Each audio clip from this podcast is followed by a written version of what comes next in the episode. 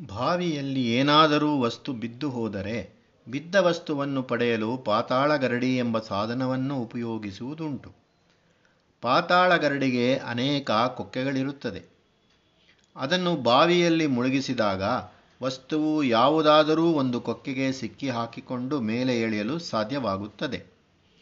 ಹಾಗೆ ಕರ್ಕಶವಾದ ಅಂಕುಶವುಳ್ಳ ತರ್ಕವನ್ನು ಬಿಟ್ಟು ಸತ್ಯವನ್ನು ಎತ್ತಿ ಬಿಡುತ್ತೇವೆ ಎಂದರೆ ಅದಕ್ಕೆ ಸತ್ಯ ಸಿಗುವುದಿಲ್ಲ ಉದಾಹರಣೆಗೆ ಈ ತರ್ಕದ ಸರಣಿ ನೋಡಿ we all start from naive realism that is the doctrine that things are what they seem we think that grass is green that stones are hard and the snow is cold. But physics assures us that the greenness of grass, the hardness of stones, and the coldness of snow are not the greenness, hardness, and coldness that we know in our own experience, but something very different. The observer, when he seems to himself to be observing a stone, he is really, if physics is to be believed, observing the effects of the stone upon himself. Thus, science seems to be at war with itself.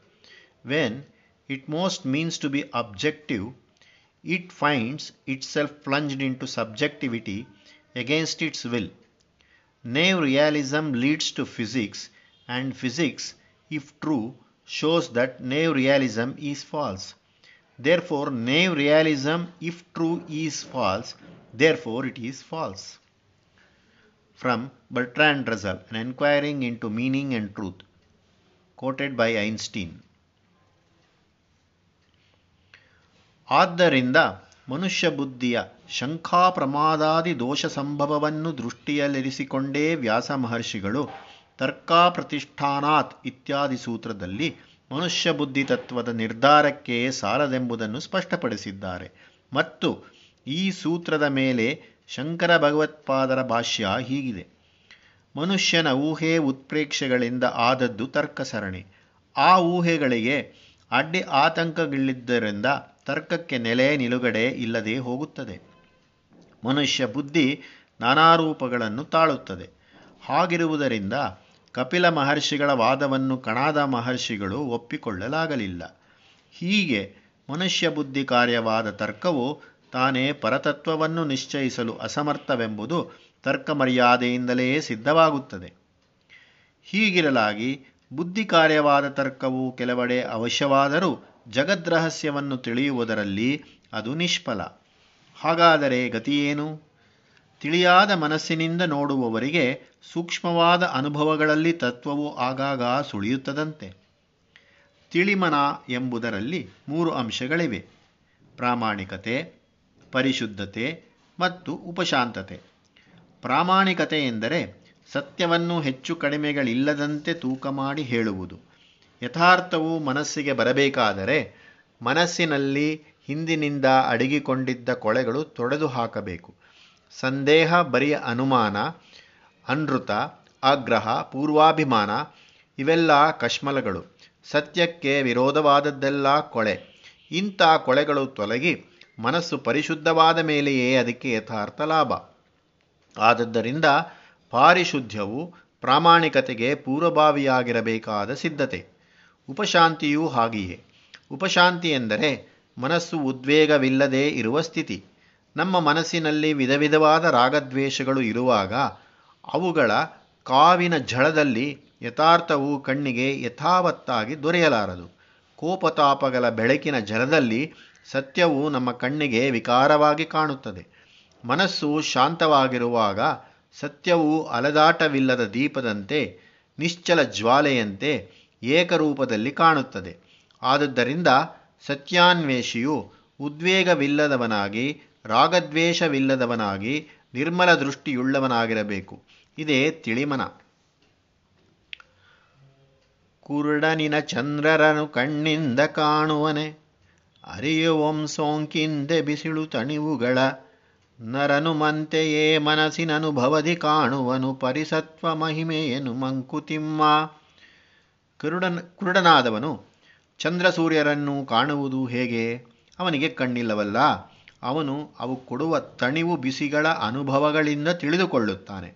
ಹಾಗೆಯೇ ಮನುಷ್ಯನು ಪರತತ್ವದ ಮಹಿಮೆಯನ್ನು ಅಂತರಂಗದ ಅನುಭವದಿಂದ ತಿಳಿಯಬೇಕಷ್ಟೇ.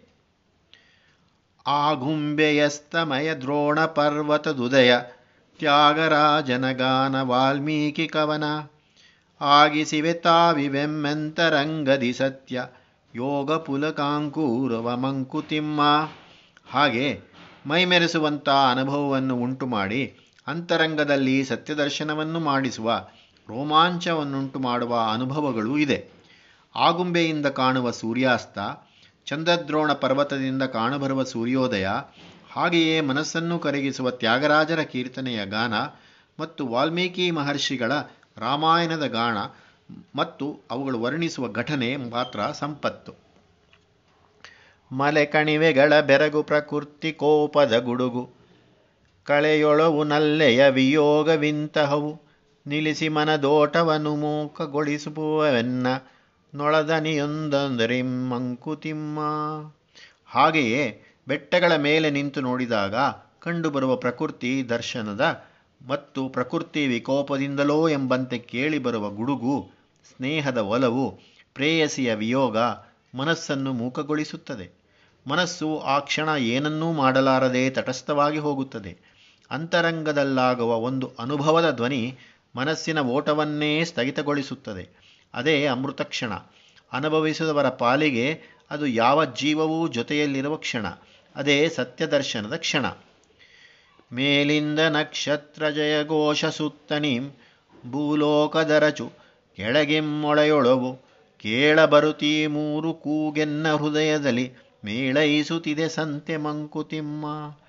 ನಕ್ಷತ್ರ ಮಂಡಲದಿನಾಚೆಯಿಂದೊಂದು ದನಿ ವಕ್ಷೋಗುಹಾಂತರನೊಂದು ದನೀಂತಿ ಸಾಕ್ಷ್ವೀದ್ವಯವು ನಿನ್ನೊಳೊಂದು ಗೂಡಿದೊಡದೆ ಪ್ರೇಕ್ಷೇಪರ ಬೊಮ್ಮನದು ಮಂಕುತಿಮ್ಮ. ನಮ್ಮ ಅನುಭವಕ್ಕೆ ಬರುವ ಮತ್ತು ನಮ್ಮ ಹೃದಯದ ಮೇಲೆ ಪ್ರಭಾವ ಬೀರುವ ಸಂಗತಿಗಳು ಮೂರು. ಮೊದಲನೆಯದು, ಮೇಲಿಂದ ಕೇಳಿಬರುವ ನಕ್ಷತ್ರ ಜಯಘೋಷ.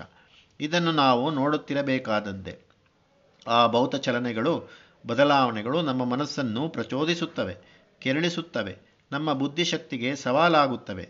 ಎರಡನೆಯದು, ನಮ್ಮ ಸುತ್ತಮುತ್ತಲಿನ ಭೂಲೋಕದ ರಚು. ಅದು ನಮ್ಮ ಕೋಪತಾಪ, ಕರುಣೆ, ಮಾತ್ಸರ್ಯ ಮುಂತಾದವುಗಳಿಗೆ ಕಾರಣವಾಗುತ್ತದೆ. ಇದರಲ್ಲೇ ನಾವು ಭಾಗವಹಿಸಬೇಕಾಗಿದೆ. ಮತ್ತು ಅದರ ಕಷ್ಟ ಸುಖಗಳಲ್ಲಿ ಪಾಲ್ಗೊಳ್ಳಬೇಕಾಗಿದೆ. ಮೂರನೆಯದು, ನಮ್ಮನ್ನು ಇಂದಿನ ಪರಿಸ್ಥಿತಿಗೆ ತಂದಿರುವ, ಈಗ ಕೆಳಗೆ ಹೋಗಿರುವ ಮೂಳೆಗಳ ಅಳುವು. ಹಿಂದಿನ ಚರಿತ್ರೆಯ ಆಗುಹೋಗುಗಳು, ತಪ್ಪು ಒಪ್ಪುಗಳು ನಂಬಿಕೆ ಅಪನಂಬಿಕೆಗಳು ಇನ್ನೂ ಎಷ್ಟೋ ತಾವು ಸರಿಯಾಗಿ ನಡೆದುಕೊಂಡೋ ಇಲ್ಲವೋ ನಮ್ಮ ತಲೆಯ ಮೇಲೆ, ಅಂತರಂಗದ ಮೇಲೆ ನಮ್ಮ ಭಾರವನ್ನು ಹಾಕಿವೆ. ಈ ಮೂರು ಕೂಗುಗಳು ಈಗ ನಮ್ಮ ಅಂತರಂಗದಲ್ಲಿ ಸಂತೆಯಾಗಿ ತುಮಲವನ್ನೆಬ್ಬಿಸಿದೆ. ಈಗ ನಾವು ಮಾಡುವುದೇನು? ಇಲ್ಲಿ ಎರಡು ದನಿಗಳನ್ನು ನಾವು ಲೆಕ್ಕಕ್ಕೆ ತೆಗೆದುಕೊಂಡು ನಮ್ಮ ಕರ್ತವ್ಯವನ್ನು ನಿರ್ಧರಿಸಬೇಕಾಗುತ್ತದೆ. ಒಂದು ನಕ್ಷತ್ರ ಮಂಡಲದಾಚೆಯ ದನಿ, ಇನ್ನೊಂದು ನಮ್ಮ ವಕ್ಷೋಗುಹಾಂತರದಿಂದ ಬರುವ ದನಿ. ಈ ಎರಡನೆಯದು ನಮ್ಮ ಅಂತರಂಗದ ಒಳಗಡೆ ಇತರರ ಪ್ರೇರಣೆ ಸಹಾಯಗಳಿಲ್ಲದೆ ತಾನಾಗಿ ಹೊಳೆಯುವ ಯಥಾರ್ಥ. ಇದೇ ಒಳಹೊಳಪು ಅಂತರ್ದೃಷ್ಟಿ, ಇದೇ ನಿಜ ಅಥವಾ ನೈಜ. ಆದರೆ ಯಥಾರ್ಥ ದರ್ಶನಕ್ಕೆ ಇಷ್ಟು ಮಾತ್ರ ಸಾಕಾಗುವುದಿಲ್ಲ. ಅದಕ್ಕೆ ಸ್ಥಿರೀಕರಣ ಕನ್ಫರ್ಮೇಷನ್ ಬೇಕಾಗುತ್ತದೆ. ಇದಕ್ಕೆ ಸ್ಥಿರೀಕರಣ ಬರುವುದು ನಕ್ಷತ್ರ ಮಂಡಲದಾಚೆಯಿಂದ ಎಂದರೆ ಅಲ್ಲಿಂದ ಇಲ್ಲಿಯವರೆಗೂ ನಡೆಯುವ ಲೋಕ ಜೀವನದಿಂದ ಪ್ರಕೃತಿಯ ವಿಕಾರಗಳಿಂದ. ಇವೆರಡು ಒಂದೇ ತತ್ವದ ಎರಡು ಮುಖಗಳು. ಮೂಲರೂಪದಲ್ಲಿ ಎರಡೂ ಒಂದೇ. ಯಥಾರ್ಥದ ಎರಡು ಗ್ರಹಣ ಸಾಧನೆಗಳು. ಸಂಪೂರ್ಣ ದರ್ಶನವಾಗಬೇಕಾದರೆ ಎರಡೂ ಹೊಂದಿಕೆಯಾಗಬೇಕು. ಈ ಒಳ ಮತ್ತು ಹೊರ ಹೊಳಪುಗಳು ನಮ್ಮ ಯಥಾರ್ಥ ಗ್ರಹಣಕ್ಕೆ ಸಾಕ್ಷಿಗಳು. ಈ ಸಾಕ್ಷಿದ್ವಯವು ನಮ್ಮಲ್ಲಿ ಒಂದು ಗೂಡಿದರೆ ಅದೇ ನಮಗೆ ಪರಬೊಮ್ಮನ ಯಥಾರ್ಥದ ತಿಳುವಳಿಕೆಯಾಗುತ್ತದೆ. ಮಣಿಮಂತ್ರತಂತ್ರ ಸಿದ್ಧಿಗಳ ಸಾಕ್ಷ್ಯಗಳೇಕೆ? ಮನಗಾಣಿಸಲು ನಿನಗೆ ದೈವದದ್ಭುತವೇ? ಮನುಜರೊಳಗಾಗಾಗ ತೋರ್ಪ ಮಹನೀಯ ಗುಣ. ಮನುವಾದ ಬೊಮ್ಮನದು ಮಂಕುತಿಮ್ಮ. ನಮಗೆ ದೈವದ ಯಥಾರ್ಥದ ಅದ್ಭುತವನ್ನು ಮಂದಟ್ಟು ಮಾಡಲು, ನಮ್ಮ ಅಂತರಂಗಕ್ಕೆ ತಿಳಿಸಲು ಮಣಿ, ಮಂತ್ರ, ತಂತ್ರ, ಸಿದ್ಧಿ ಇವುಗಳ ಸಾಕ್ಷಿ ಏಕೆ ಬೇಕು? ಯಥಾರ್ಥ ಗ್ರಹಣಕ್ಕೂ ಅದ್ಭುತ ಕ್ರಿಯೆಗಳಿಗೂ ಸಂಬಂಧವಿಲ್ಲ. ಯೋಗಾಭ್ಯಾಸದಿಂದಲೂ, ಮಂತ್ರೋಪಾಸನೆಯಿಂದಲೂ ವಿಶೇಷ ಶಕ್ತಿಗಳು ಬರುವುದೆಂದು ಇಟ್ಟುಕೊಳ್ಳೋಣ. ಹಾವು ಚೇಳುಗಳ ವಿಷಗಳನ್ನು ಮಂತ್ರ ಹಾಕಿ ಹೋಗಲಾಡಿಸೋಣ. ವಿಭೂತಿ ಕುಂಕುಮಗಳಿಂದ ವ್ಯಾಧಿ ನಿವಾರಣೆ ಮಾಡೋಣ. ಬರಿಗೈಯಿಂದ ಹಣ್ಣು ಹಂಪಲು ಚಿನ್ನಾರಣ್ಣ ಹೊರಡಿಸೋಣ. ಹೂವು ಪ್ರಸಾದ ಕೊಟ್ಟು ಕಾನೂನು ವಿಧಿಸುವ ದಂಡನೆಯಿಂದ ತಪ್ಪಿಸೋಣ. ತಾಯ್ತಾ ಯಂತ್ರಗಳಿಂದ ಇಷ್ಟಾರ್ಥ ಪ್ರಾಪ್ತಿಯಾಗುವಂತೆ ಮಾಡೋಣ. ಹೀಗೆ ವ್ಯಾಪಾರ, ಲಾಭ, ಸಂಬಳ ಬಡ್ತಿ, ಸಂತಾನ ಪ್ರಾಪ್ತಿ, ಅಧಿಕಾರ ಪ್ರಾಪ್ತಿ ಮುಂತಾದ ಅಭಿಷ್ಟಗಳನ್ನು ಕಣ್ಣನೋಟ ಕೈಯ ಸೋಕು ಬಾಯವಾಕುಗಳಿಂದ ನೆರವೇರಿಸೋಣ. ಹಾಗೆಯೇ ಎಂಟು ದಿನ ಕೂತಲ್ಲಿಯೇ ಕೂತು ಉಪವಾಸವಿರೋಣ. ಶ್ವಾಸ ಸ್ತಂಭನ ಮಾಡೋಣ. ಮೂಗಿನಿಂದ ನೀರು ಕುಡಿಯೋಣ, ಕಿವಿಯಿಂದ ಉಗಿಯೋಣ. ಸೂರ್ಯನನ್ನು ಹತ್ತಾರು ನಿಮಿಷಗಳು ರೆಪ್ಪೆ ಅಲಗಿಸದೇ ನೋಡೋಣ. ಇಂಥ ಅದ್ಭುತ ಕ್ರಿಯೆಗಳನ್ನು ತಾವು ನೋಡಿ ಬಲ್ಲವರೆಂದು ಹೇಳಿಕೊಳ್ಳುವ ಜನ ಹೇರಳವಾಗಿಯೇ ಇದ್ದಾರೆ. ಅವರು ಹೇಳುವ ಶಕ್ತಿ ಸಿದ್ಧಿಗಳು ವಾಸ್ತವಿಕವೇ ಇರಬಹುದು. ಹಾಗಾದರೂ ಅವು ತತ್ವಜ್ಞಾನಕ್ಕೆ ಪ್ರಮಾಣವಲ್ಲ ಎಂಬುದನ್ನು ನಾವು ಜ್ಞಾಪಕದಲ್ಲಿರಿಸಿಕೊಳ್ಳಬೇಕು. ತತ್ವಜ್ಞನಿಗೆ ಯಥಾರ್ಥ ಗ್ರಹಣಕ್ಕೆ ಅದ್ಭುತಗಳು ಬೇಕಾಗಿಲ್ಲ. ಹಾಗೆಯೇ ಅದ್ಭುತಕಾರಿಗೆ ತತ್ವದ ವಿಚಾರವು ದೂರದ ಸಂಗತಿಯಾಗಿರಬಹುದು. ತತ್ವಜ್ಞನಿಗೆ ಮನುಷ್ಯರಲ್ಲಿ ಆಗಾಗ ಕಾಣಬರುವ ಮಹನೀಯ ಗುಣವೇ ಬೊಮ್ಮನ ಯಥಾರ್ಥದ ಒಂದು ಅವಿರ್ಭಾವ. ಇಲ್ಲಿ ಮಹನೀಯ ಗುಣವೆಂದರೆ ಅದ್ಭುತವನ್ನು ಮೆರೆಯುವ ಪವಾಡ ಪುರುಷನಲ್ಲ. ಮನುಷ್ಯನಾಗಿದ್ದು ಮನುಷ್ಯಾತೀತನಾಗಿರುವವನು, ಅವನು ಯಾವುದಾದರೊಂದು ಮಹಾತತ್ವದ ಅಥವಾ ಮಹೋದ್ದೇಶದ ಮೂರ್ತ ಸ್ವರೂಪನಾಗಿರುತ್ತಾನೆ. ಅವನು ಯಶಸ್ಸಿಗಾಗಲಿ ಕೀರ್ತಿಗಾಗಲಿ, ಲಾಭಕ್ಕಾಗಲಿ ಹಾಗೆ ನಡೆದುಕೊಳ್ಳುವವನಲ್ಲ, ಅವನ ಸ್ವಭಾವವೇ ಹಾಗಿರುತ್ತದೆ. ಇದಕ್ಕೆ ಉದಾಹರಣೆಯಾಗಿ ಕೆಲವು ಮಹನೀಯರನ್ನು ಸ್ಮರಿಸಿಕೊಳ್ಳಬಹುದು. ದೇವತೆಗಳ ಕಾರ್ಯಸಿದ್ಧಿಗಾಗಿ ತನ್ನ ಬೆನ್ನುಮೂಳೆಯನ್ನೇ ಕೊಟ್ಟದ ದೀಚಿ, ನಾಗಗಳ ರಕ್ಷಣೆಗಾಗಿ ತನ್ನನ್ನೇ ಅರ್ಪಿಸಿಕೊಂಡ ಜೀಮೂತ ವಾಹನ, ಪಿಂಗಾಕ್ಷನ ಅಮಾತ್ಯನಾಗಿದ್ದು ರಾಮದಾಸನಾದ ಹನುಮಂತ. ನಮ್ಮ ದೇಶದ ಸ್ವಾತಂತ್ರ್ಯಕ್ಕಾಗಿ ದುಡಿದ ಮಹಾತ್ಮ ಗಾಂಧಿ, ಗೋಪಾಲಕೃಷ್ಣ ಗೋಖಲೆ, ಬಾಲಗಂಗಾಧರ ತಿಲಕ್ ದೇಶಬಂಧು ಚಿತ್ತರಂಜನ್ ದಾಸ್, ನೇತಾಜಿ ಸುಭಾಷ್ ಚಂದ್ರ ಬೋಸ್, ಸಿ ರಾಜಗೋಪಾಲಾಚಾರಿ ಮುಂತಾದವರ ಗುಣವು ಮಹನೀಯ ಗುಣವೇ. ಮಹನೀಯ ಗುಣವನ್ನು ತುಂಬ ಚೆನ್ನಾಗಿ ವಿವರಿಸುವ ಒಂದು ಉದಾಹರಣೆಯನ್ನು ಡಿ ವಿ ಜಿಯವರೇ ಕೊಟ್ಟಿದ್ದಾರೆ. ಅದನ್ನು ಅವರ ಮಾತುಗಳಲ್ಲೇ ಕೇಳಬಹುದು. ನನಗೆ ಪರಿಚಿತನಾದ ಮುತ್ತ ಎಂಬಾತನಿದ್ದ. ಆತ ನಾವು ಈಗ ಹರಿಜನವೆಂದು ಗೌರವಿಸುವ ಜನಾಂಗಕ್ಕೆ ಸೇರಿದವನು. ಆತ ಅಕ್ಷರಗಂಧ ಕಾಣದವನು.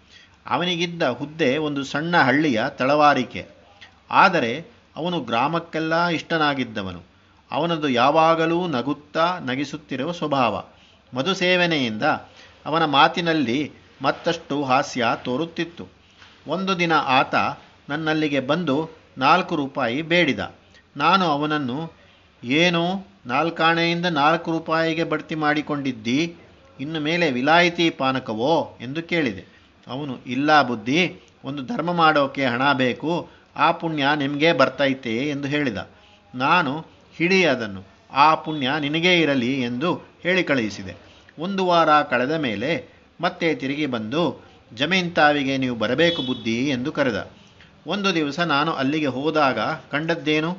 ಒಂದು ಅನುಗಲ್ಲು ಕಟ್ಟಡ, ಆಳೆತ್ತರದ ಮೂರು ನಿಲುಗಲ್ಲುಗಳನ್ನು ನೆಲದಲ್ಲಿ ನೆಟ್ಟು ನಿಲ್ಲಿಸಿದ್ದಾನೆ. ಅವುಗಳ ಮೇಲೆ ಒಂದು ಉದ್ದವಾದ ಕಲ್ಲಿನ ಅಡ್ಡದೂಲವನ್ನು ಹಾಸಿದ್ದಾನೆ. ಅದೇನೆಂದು ನಾನು ಕೇಳಲು, ಇದೇ ಬುದ್ಧಿ ನಿಮ್ಮ ಧರ್ಮ, ಈ ಜಾಗ ತಿಟ್ಟು. ಈ ಕಡೆಯಿಂದ ಹಳ್ಳಿಗಳವರು ಸೌದೆ ಹೊರೆ ಹೊತ್ತಿಕೊಂಡು ಹತ್ತಿ ಬರ್ತಾರೆ. ಇಲ್ಲಿ ಬರೋ ವೇಳೆಗೆ ತಟ್ಟು ಬಿದ್ದು ಹೋಗ್ತಾರೆ. ಇನ್ನು ಮೇಲೆ ಈ ಅನುಗಲ್ಲಿಗೆ ಸೌದೆ ಹೊರೆ ಒರಗಿಸಿ ದನವಾರಿಸಿಕೊಂಡು ಒಂದು ಕ್ಷಣ ಇಲ್ಲಿ ಕೂತುಕೊಂಡು ಈ ಬಾವಿಯಿಂದ ಒಂದು ಗುಟುಕು ನೀರು ಕುಡಿದು ತಿರುಗಿ ಹೊರೆ ಹೊತ್ತುಕೊಂಡು ಪೇಟೆಗೆ ಹೋಗ್ತಾರೆ.